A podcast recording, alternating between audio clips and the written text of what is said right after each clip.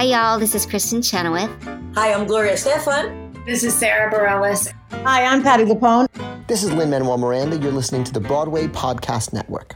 Judy was boring. Hello. Then Judy discovered ChumbaCasino.com. It's my little escape. Now Judy's the life of the party. Oh, baby, Mama's bringing home the bacon. Whoa, take it easy, Judy.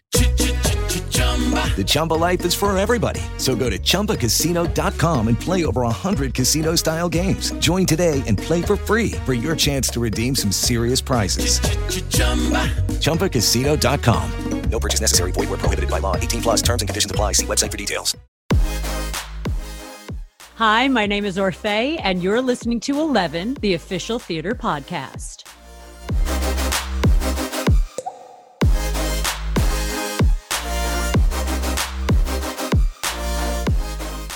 Hello, and welcome to 11, the official theatre podcast that brings the biggest stars and creatives together in one place to discuss life in the arts. Please be upstanding for Broadway royalty as we welcome one of the most instantly recognisable voices to ever grace the stage, with credits including Saturday Night Fever, Pretty Woman, Footloose, and, of course, Legally Blonde, a show that bagged her a casual Tony Award nomination. She knows a thing or two about leading a company and the sound of applause. With a big screen and music career also on her CV, it's pretty fair to say she's inspired an entirely new generation of performers to chase the dream of a lifetime in the arts. Sharing thoughts on how she did it, including fighting for big belty numbers and why she'd love to make it all the way to the West End sometime soon. Snaps at the ready as we welcome the glorious tones of Orfeh to this new episode of 11, the official theatre podcast. Just to let you know, due to the global COVID 19 pandemic and a few thousand miles between us, Orfeh and I connected digitally, so please forgive any brief moments while we wait for the internet to catch up. From London all the way to Miami, one of my all time favourite people, please help me welcome Orfeh. Hello, how are you? Hello, hello. Thank you for having me. 11 is one of my favorite numbers, so this is exciting. It's very, very exciting to be able to see you and also this very impressive microphone setup that you've got. It's like you're in your own homemade recording studio. I'm very, very impressed. Thank you very much. We do try to make it uh, easy for everyone. We do a lot of recording, we do a lot of voiceover, we do a lot of podcasts. Uh, none as wonderful as 11, obviously.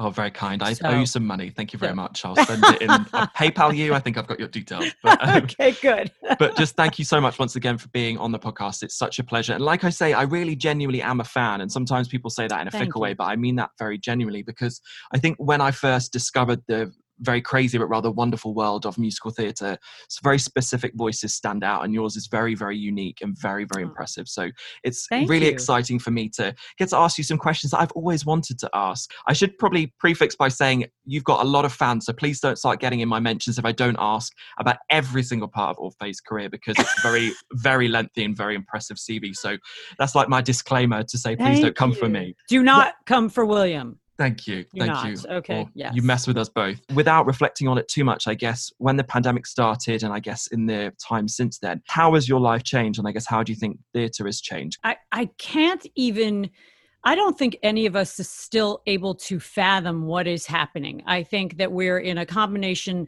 of denial and shock and just kind of slogging through it in our own way to be able to cope with the reality of it which which really stinks. So uh, uh listen pretty woman had already closed but you know long before the pandemic hit. But you know a lot of my dearest friends uh, were in shows were in the midst of shows and had to very abruptly change the course of their life for however length of time we don't know.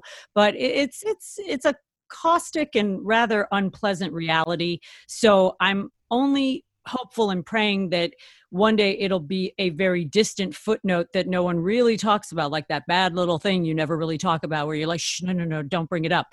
But um I'm I'm hoping we're on the other side of it at this point. It has been a rather long time. Attempt to keep yourselves busy. You you do this sort of wonderful thing that wonderful people like yourself can you know think to ask us to do.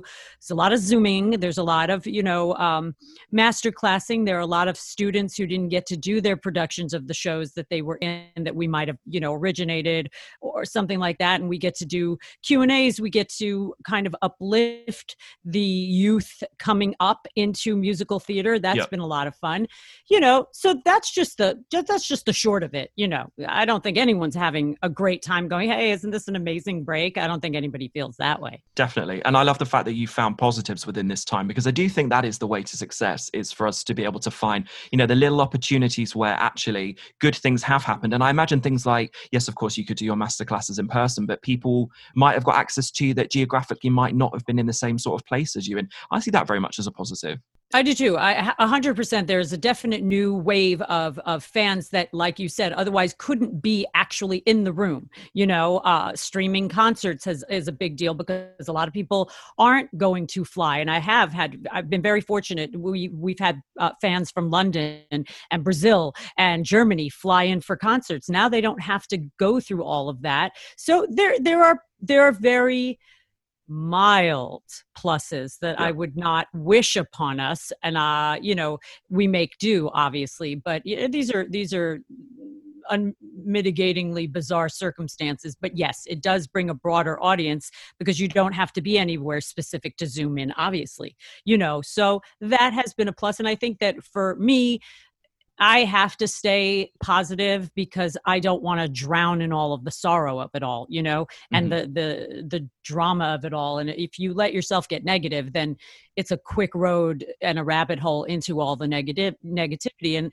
you know that doesn't serve my fans at all. For me to be downtrodden, I'm I'm here to make them feel as good as possible in a not such a great point in time. And also, it means that you and I get to live out our best Whitney Houston fantasy with these fancy microphones, singing at home, Yes. pretending. Because I can't, I, unlike you, who's very, very talented, I cannot sing. So this is this is a real sort of journey for me, and I'm I must confess, Oh. I'm I'm loving every minute of it. Oh, good. Well, good. I'm glad. see, see another. We can put a positive spin on this moment in time as well. Exactly. Yeah. You do seem, if if I may say so, as a very positive person. I mean, perhaps just from the interviews that I've looked at and, and sort of following your career, you seem like you are very much a glass half full sort of person. Has that served you well?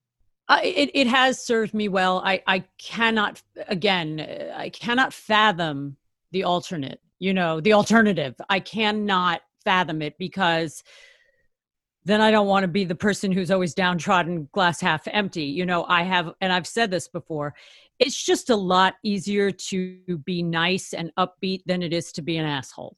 Absolutely. and it, there's just so much energy that is expended during you know uh, that portion of life like to be angry and to be sad and to be and listen everyone's going through their own thing and i'm not saying that i don't have miserable moments and really like just horrified moments but i don't need to give that to a group of people or masses of people that expect something else from me and i'm okay with being that for them. It's something i adopted a long time ago and i'm certainly not going to let it go now. You know what i mean? I'm not going to Yep. be like well now i'm going to be ultra sad for you and uh, let me just you know paint a really awful picture. I'm not that's not who i am and that's not what i'm here to do at the moment. But you know if I can inspire, if I can make people feel better, even for a moment, even for the three minutes they listen to my song, uh, that's what I'm here to do. you definitely do do that. I can vouch from my own Thank personal you. experience. You you. absolutely do that.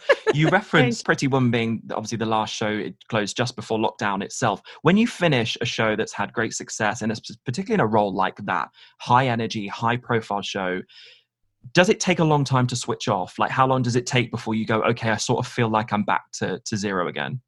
You know, it doesn't take a long time to switch off. I, I have, I was thinking about it today. I think I, I am part of one of the biggest, most legendary flops of the 90s. So for me, I was uh, kind of catapulted into that reality a long time ago. So, you know, Fascinating Rhythm was a show we did in 1999. It was a Gershwin revue filled with some of the biggest stars of, of you know, musical theater eh, that segued into film and TV. And, uh, to have to kind of click out of that instantaneously and no one was expecting i don't know that any of us thought it was going to be the colossal bomb that it was. So you know after 32 shows we had to immediately be like okay well we're not going to work tomorrow and it's over. And we had our i think closing notice on a tuesday and we were done that sunday. So for me it's very simple to kind of click back into real life. I do mm-hmm. go through a a mourning period about it. I do, even when I've had advance notice or, you know, I've been in something like Saturday Night Fever. We were there for a while from, you know, yep. the beginning of previews, uh, beginning of rehearsals to the last show. Pretty Woman, I was involved with from the first workshop, if we're being really technical, to the closing night. I was involved with Pretty Woman for the better part of three years. Yep. So, eh, you know, everything does, ha- it's easy to get back to real life. It's easy to, you know, uh, not do the eight shows a week. That's a lot of heavy lifting, but there is an absolute mourning period for every show. That's every kind of aspect of anything that you do in the entertainment business. There's a long mourning period, and you just kind of get through that too you know because it's different. You don't get to see your friends every day. You don't get to do what you do. You don't get to see the audiences to hear that applause. It's very addictive. So it, it's it's it's a moment to have kind of like have a little reflection and yep. boohoo woe is me you know You Do know. you get the same level of reflection, reflection even when positive things happen? Because you've been part of so many shows that have come to where I am here in London, to the West End, roles that you've originated. I'm just thinking off the top of my head, things like Pretty Woman, obviously Legally Blonde. When they come here and they have a second life in a different way, and obviously you're not directly involved in it, but you know right. that your work has created and allowed it to be seen by new people. Do you almost get like the reverse of that? You know, I'm always so surprised, especially with something like Legally Blonde that's had this bizarre resurgence during this pandemic. Like mm-hmm. we we've talked about it. The cast has talked about. It. We've gotten together. We've been on Zooms together. We are so much more collectively popular in 2020, 2019, 2017, 2016, 2018. I'm skipping years, but literally, we are so much more popular than we ever were when we were on Broadway in the midst of doing the show. We're I, I, dare say this. I don't think anyone would argue me, uh, argue with me. But we are so much more of a phenomenon. We're an actual phenomenon now. So it it's it's one of those things you don't kind of steep yourself in and think, oh, I'm so fabulous and so popular. I was Paulette and Legally Blonde, but it does do my heart a great deal of good to know that you know uh, these kids on Zoom are like, I'm auditioning for Paulette. What can I do? You know, you you realize that you do have some bit of a legacy no mm. matter what if you know if nothing else wonderful ever happens for me in my career um i can hang my hat on those things you know what i mean? Like there is a legacy to it. Thankfully i think that laura bell bundy feels the same way. I'm sure you know a lot of the cast members feel the same way. Jerry mitchell probably feels the same way. It's like if nothing else wonderful ever happens you can't take that away from anyone. And because it's so much more popular today than it ever was. I can only imagine it's just going to expand and continue to go. I've been invited to so many junior high school productions of Legally Blonde or, you know, regional productions. It's it's very nice to know that that exists that you yep. get to say well i did you know I, I don't have a number one hit record to be able to rest upon. I've got a top 40 but no one knows about it. But so it's something nice to be able to take with you forever. It's so interesting you mentioned this resurgence because i did sort of try and figure out why it might be and i do i do think like most things that people have a longing and a want for it and they introduce their friends to it and it's sort of as a byproduct of just people talking. It's literally just guys have you seen the mtv recording? Yes. Oh my god it's amazing. Or have you listened to the soundtrack? To be fair to it when it came here especially with legally blonde my gosh i mean the west end like it just blew everybody away and i think perhaps we'd seen some not so great movie musical adaptations. It's just a great production. Sheridan smith was phenomenal phenomenal. Like it just worked, and you know, and, and I I think this it's the t-shirts it's the revival that we want you know there's such a world of it means Yeah. that i think you know legally blonde will probably never ever ever go away and thank goodness for it i think we could be heading for fingers crossed to revival not so soon. yeah it's it's really really strange and and wonderfully strange in in the sense that it just you know look i think there is something huge to be said that we were lucky enough to be pro shot like that was the first time that that has ever happened. We were totally uh, uh way ahead of the whole curve with that and it wasn't just some you know kind of meh.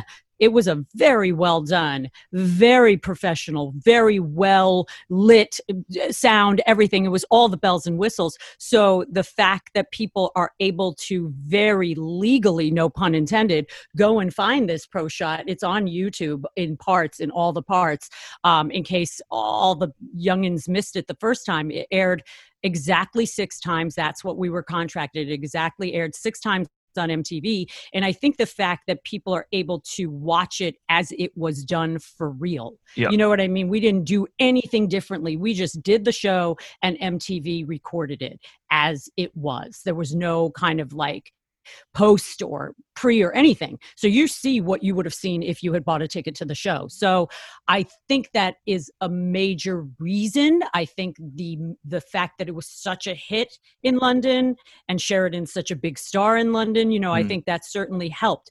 But this resurgence is, you know, where can people go? What can people do? You're sitting in front of your computer, you're going to see it on YouTube and then you're going to suddenly be like, "Did you ever watch Le-" you know, Uh, this was a long time ago already. So there's a new core fan base that wasn't there. You know, you're not going to the theater if you're four years old. You know what I mean? Yep. So it's, I, I think the MTV thing was a huge and is a huge reason why it's having this moment. Definitely. And forever hereafter, I think. You know, it's easy. It's easy to watch. It's not some grainy bootleg. It really is, and and I feel like Legally Blonde is one of those shows where it was. I don't want to say it was always meant to be a musical, but it was always hiding in there somewhere. You knew Absolutely. watching the film, you were like, "Do you know what? I want Paulette to sing." And actually, do you know what? As iconic as that movie is, and some would argue it's one of the greatest there's ever been, you almost wait for her to sing now. It's almost like you've done the reverse in a way. I agree with you 100%. I think that's why what what musicals uh, adaptations of films you do want that moment where you're like this is so heightened why aren't they singing? You know what I mean? So you're absolutely right. That's a really keen observation actually. And it's a role that gave you a Tony nomination. Is that right? It did. Just a cash Tony nomination. I mean, There's a casual Tony nomination. can you believe that you got paid to go to work and got a Tony nomination for having that much fun? No, I, no, it's I- I'm I'm still annoyed that I lost, but but uh, you know, it was it was it was a wonderful opportunity and a really great ending to a very long, like a great moment of fruition to a very lengthy journey. And you know, uh, Jerry Mitchell, they'll all tell you they didn't even want me for that role. That was a role I had to fight with my teeth, my nails, my everything. I had to crawl through glass on, you know, uh, cut open knees through an alcohol river to get that part. So for me, especially, it was a big triumph because this was a role nobody wanted me to have. So uh, you know, I, think it's it's it just goes to show you if you have a very strong passion for something, you can prove to to the powers that be that you know maybe the talent was right after Hmm. all maybe it was a good fit i think everyone would agree now so I think they would. I definitely think Yeah. they would. And there's been lots of different versions now, of different productions, and from the um, I think the San Francisco tryouts through to Broadway of um, Ireland and Verses, etc. But the one thing that I know that that you were involved in personally and, and professionally was the very now iconic opt up at the end of Ireland Reprise, which is just you through and through. It's you're basically just giving the girls and the gays exactly what they want, and we're very grateful for it.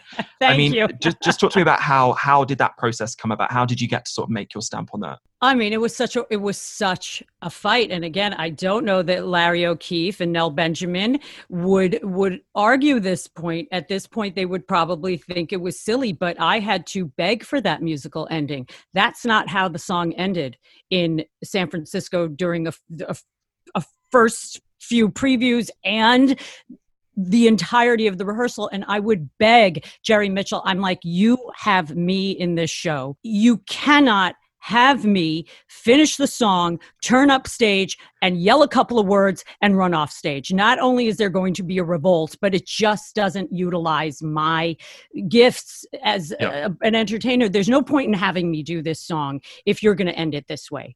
So it was many, many, many a moment of pleading and reasoning with them.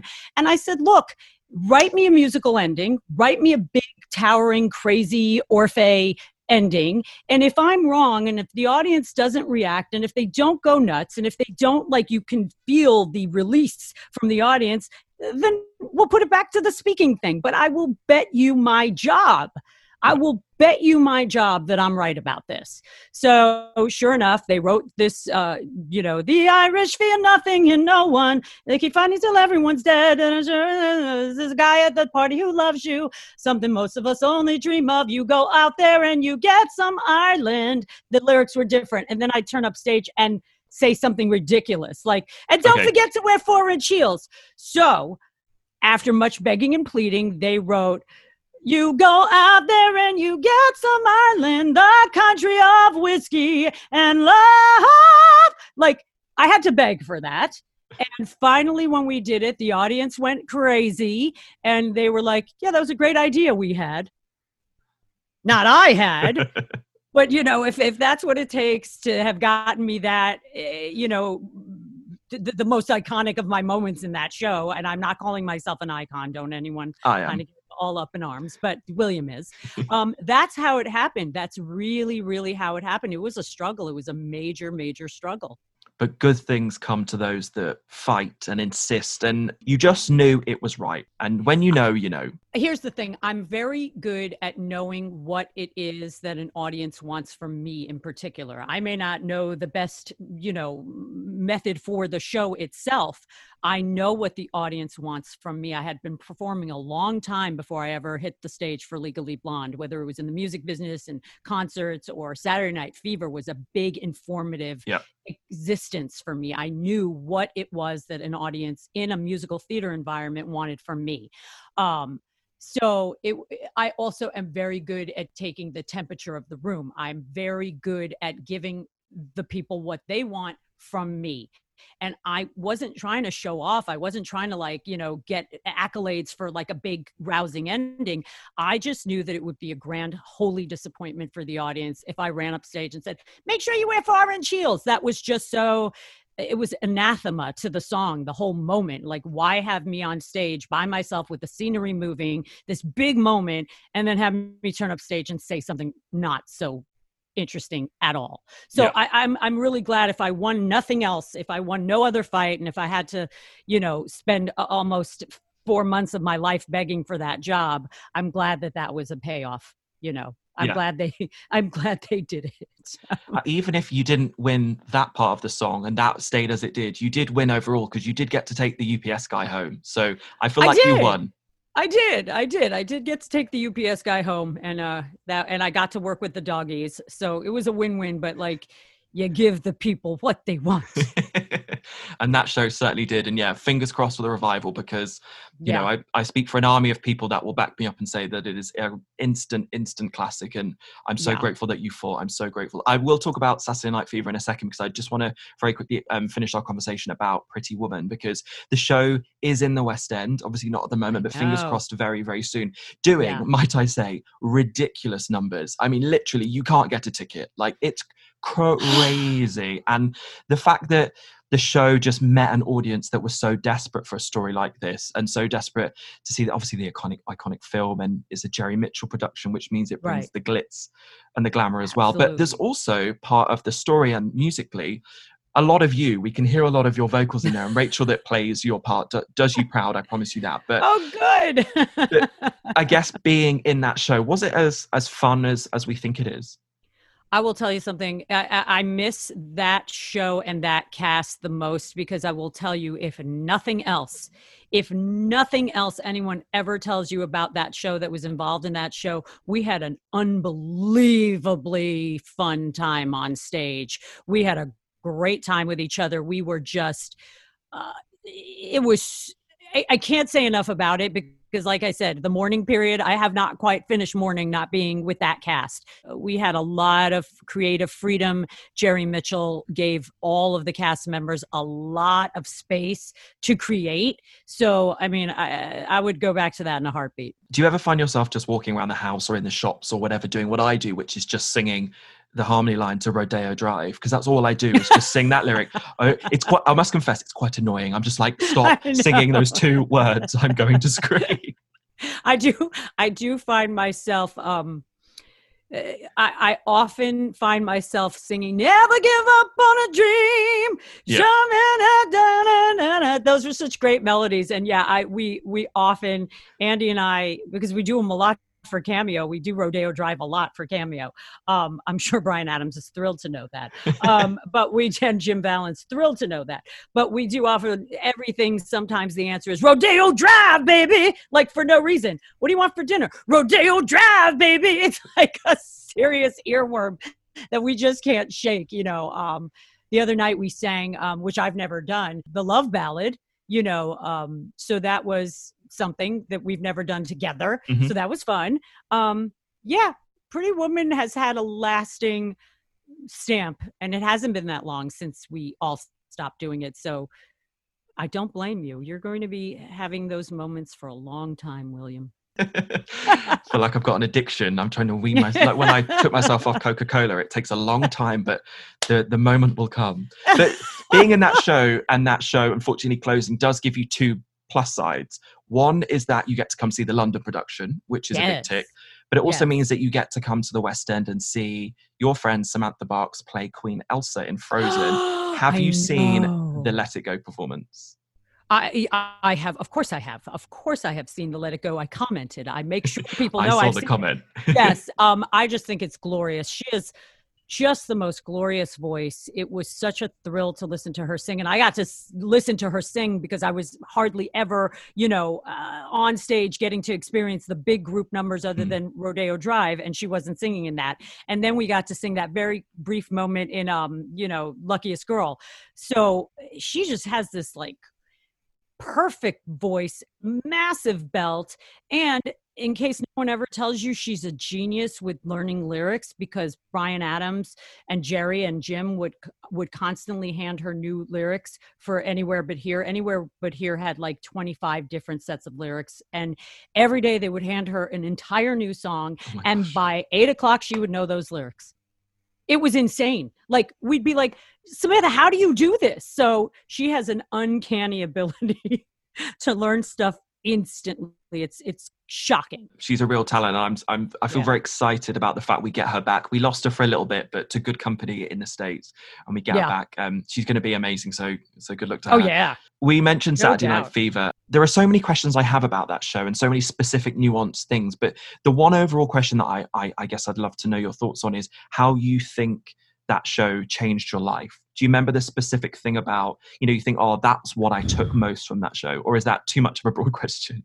No, it's not. You know what? I I everything I've done is a favorite thing I've done for a very very different reason, and it's Okay. a really good question, William.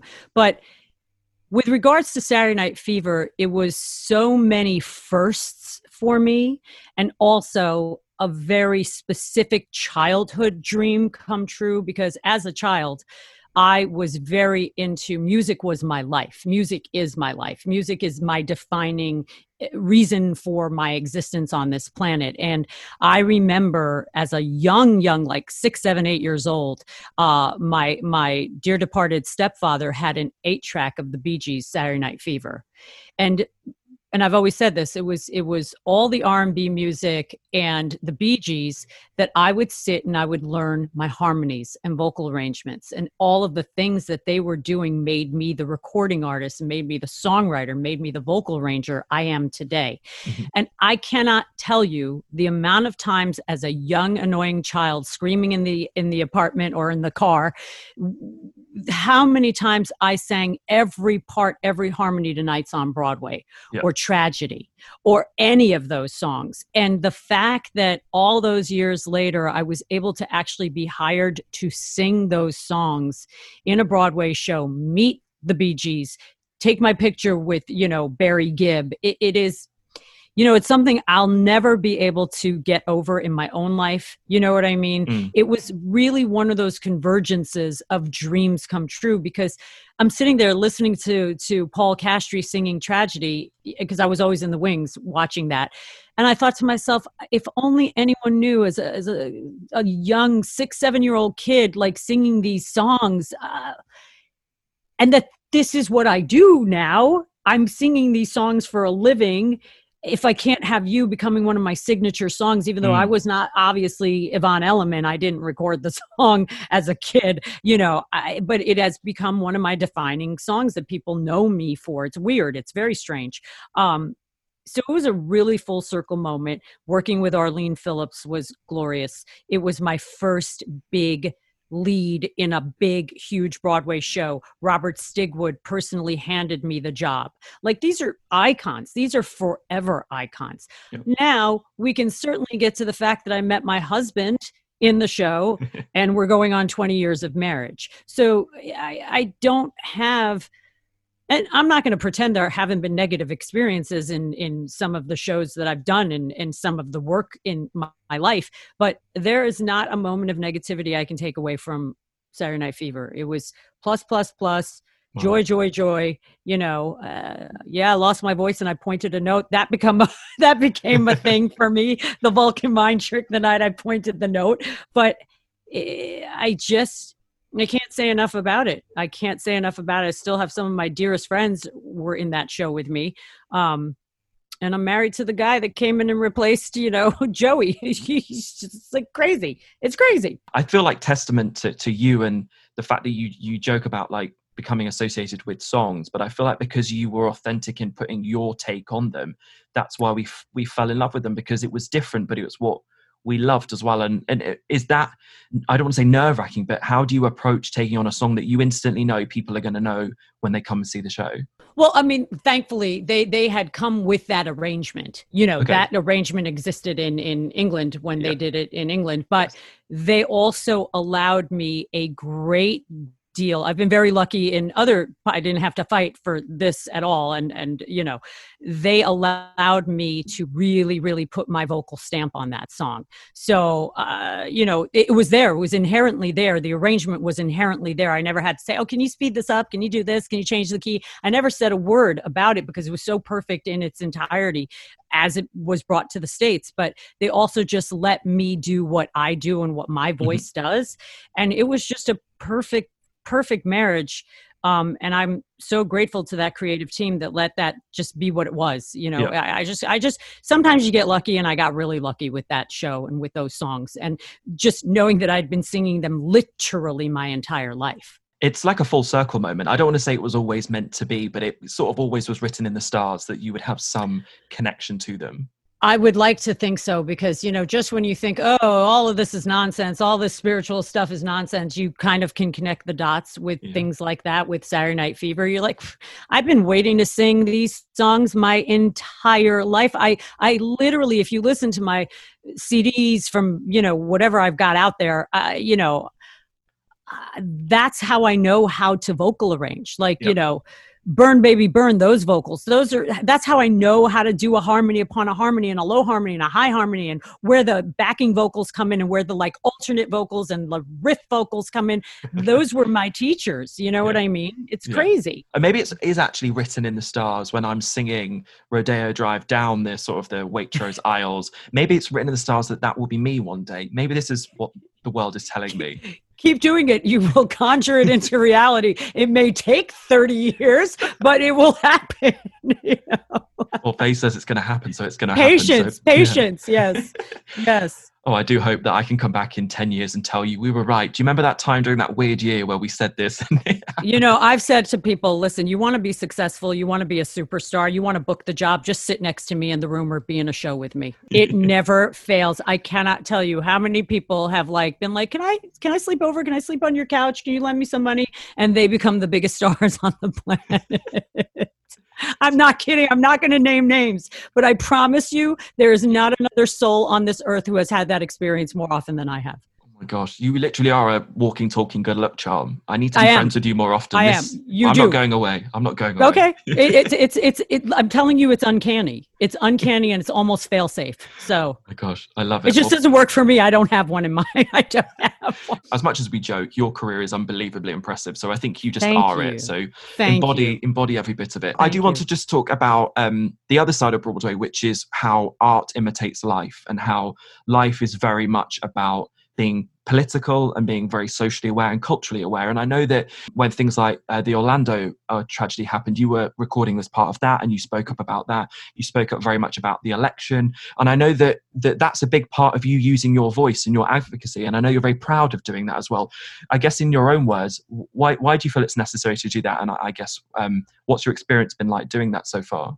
Well, you know, look, I, I think that eh, first of all, with regards to Orlando and things of that nature, you always have like Seth Rudetsky is very good about spearheading and cheerleading these things, and Mm. he's always just very bright about who to get involved. That's going to say yes. That's it's going to mean something too. You know what I mean? So I just have been very fortunate that I met him a long time ago. He pla he actually played in the pit at Saturday Night Fever Yes. so you know he always manages to to get uh, us involved in the best of the best with regards to you know uh, the voting and things of that nature i just feel like if you have spent a lifetime fighting for a right and that moment comes along where you get to actually express yourself and utilize your voice then it would be such a shame not to do what you can do in Mm. order to make it right and make it work for you and get your voice heard literally get your voice heard so that's what you know i, I think that look i'm not uh, i'm not uh, um, i'm not julia roberts i'm not tom cruise i'm not somebody who is globally recognized but in my little niche moment of the entertainment universe where I know what you know age groups and what you know I have a very young impressionable fan base. Mm. So I at, in my own way and I god I hope I don't sound sanctimonious but I try to lead by example. No, so absolutely. you know I try to you know lend my name and my voice literally and figuratively to causes that are near and dear to me um, and that make sense to me and that I actually believe in.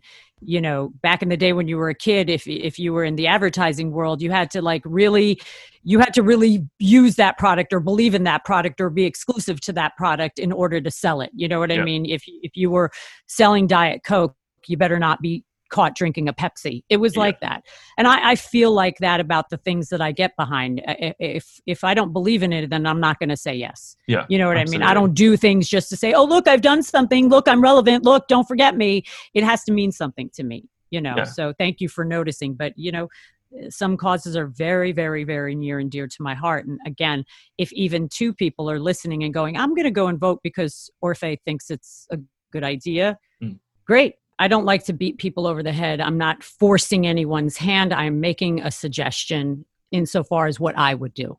Yeah, So, definitely. you know walk the walk talk the talk in you know. terms of being a recording artist and a singer as well as being on the stage and you know the the many different songs that you've been in the studio and you've recorded and you also then get the opportunity to go on stage in in musical theatre and get to perform as a character is it easy? Is it hard? Does it make no difference even perhaps when you get to be you on stage as opposed to a character and i guess how do you how do you find the line or or is there perhaps even no line?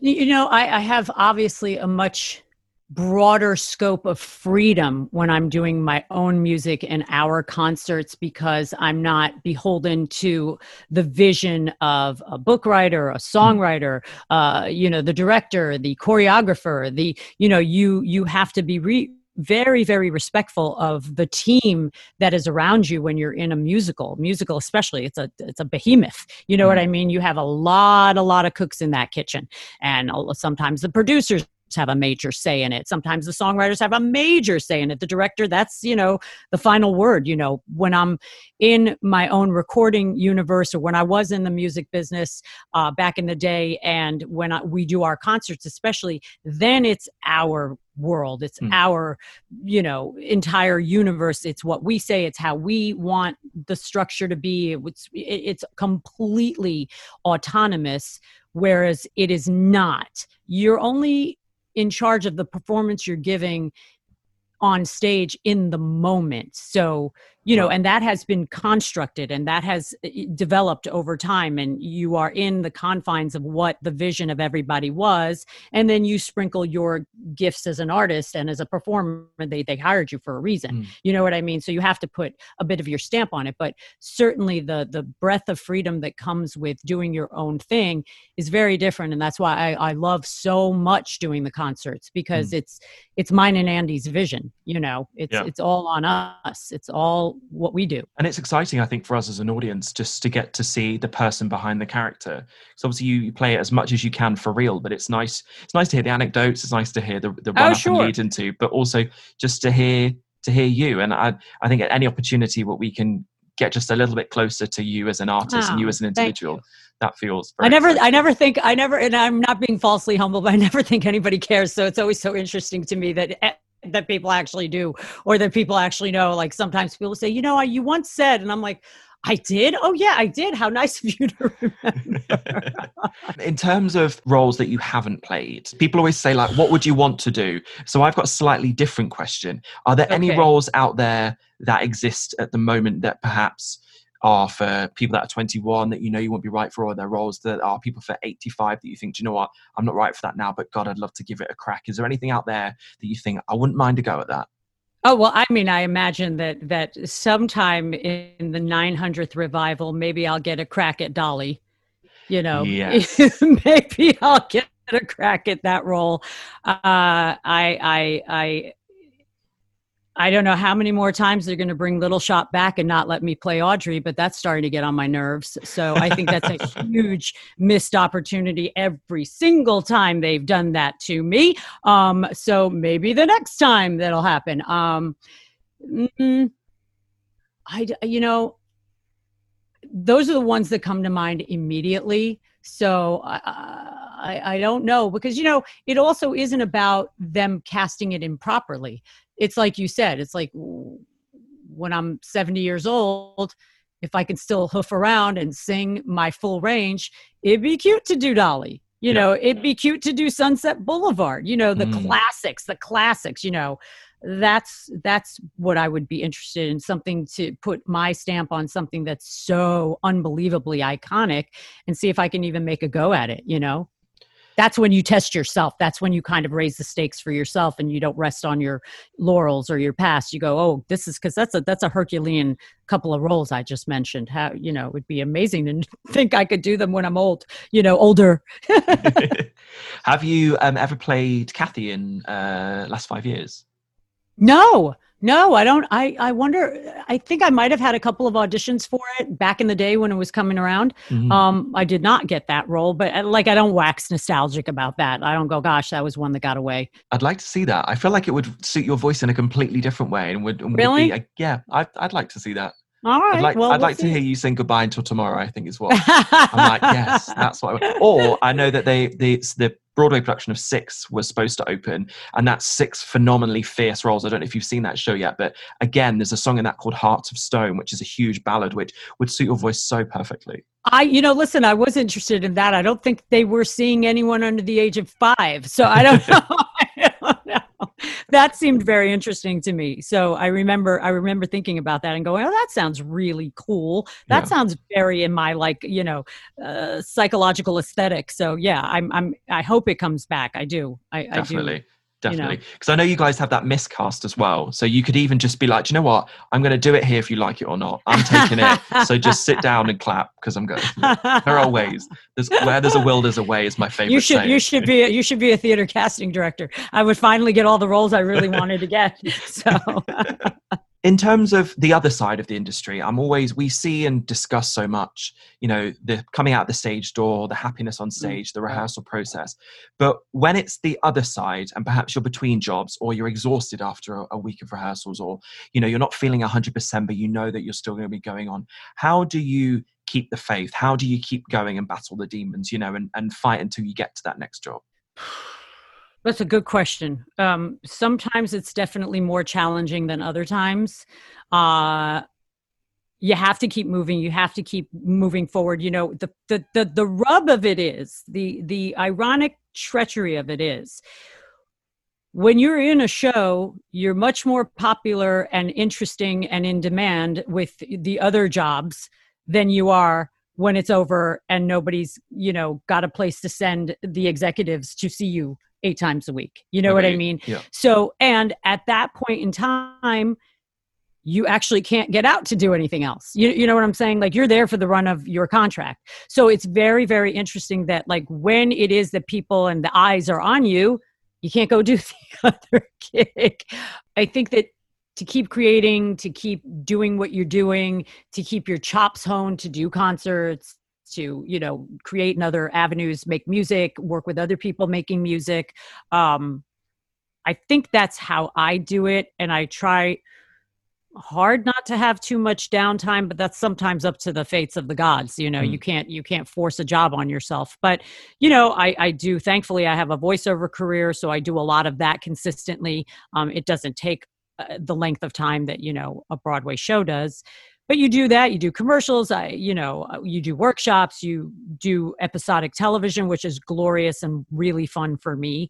Um, i've done a lot of indie films during downtimes that you will never ever see but i had a great time doing them. I've sort of asked you lots of different questions, but this is my most important and very simplest question. It's 2022 and the West End comes calling. Are you game? Yes or no? Oh my God, yeah. Are you kidding? I mean, I think that Andy will tell you he, the best time of his entire professional career was when he got to do Groundhog Day out of town in London. He will never get over that. It will be his thing that he references back and and you know matches up everything else to that. Is was it like Groundhog Day in London? You know, he I I in a heartbeat. You know, I you know we had some tentative concerts scheduled for this time and obviously those went away for the time being i mean anytime london calls we will be there That's that's a very dot dot dot answer. I love those. It's my favorite. that is my favorite. no i'm Um, telling you I, andy never has he's never gotten over that he's just he's just over the moon about that experience and you know life is long Orfeh, this has been an absolute pleasure. I'm I, like, as much as I joke, thank you so much. I'm such a fan of yours, and to get the opportunity to talk through just a small amount, because like I joke, Oh. it's a huge career, but just to talk through some of these roles and and your perspective on everything is a real dream. So thank, you Thank so much. No, thank you for asking me interesting off the beaten path questions. And and actually, I, I always feel like I'm babbling, but y- you asked questions that triggered really lengthy, good, fun answers that really took me back. So, thank you, Amazing. thank you, Thank, you very much. The pleasure's been all mine. But um, most importantly, I look forward to seeing you very soon. Please, please stay safe. You and too. I'll see you in the hopeful, not so distant future. Bye. Thank you. You've been listening to 11, the official theatre podcast. Find out more about 11 at club11.london or via our official social channels.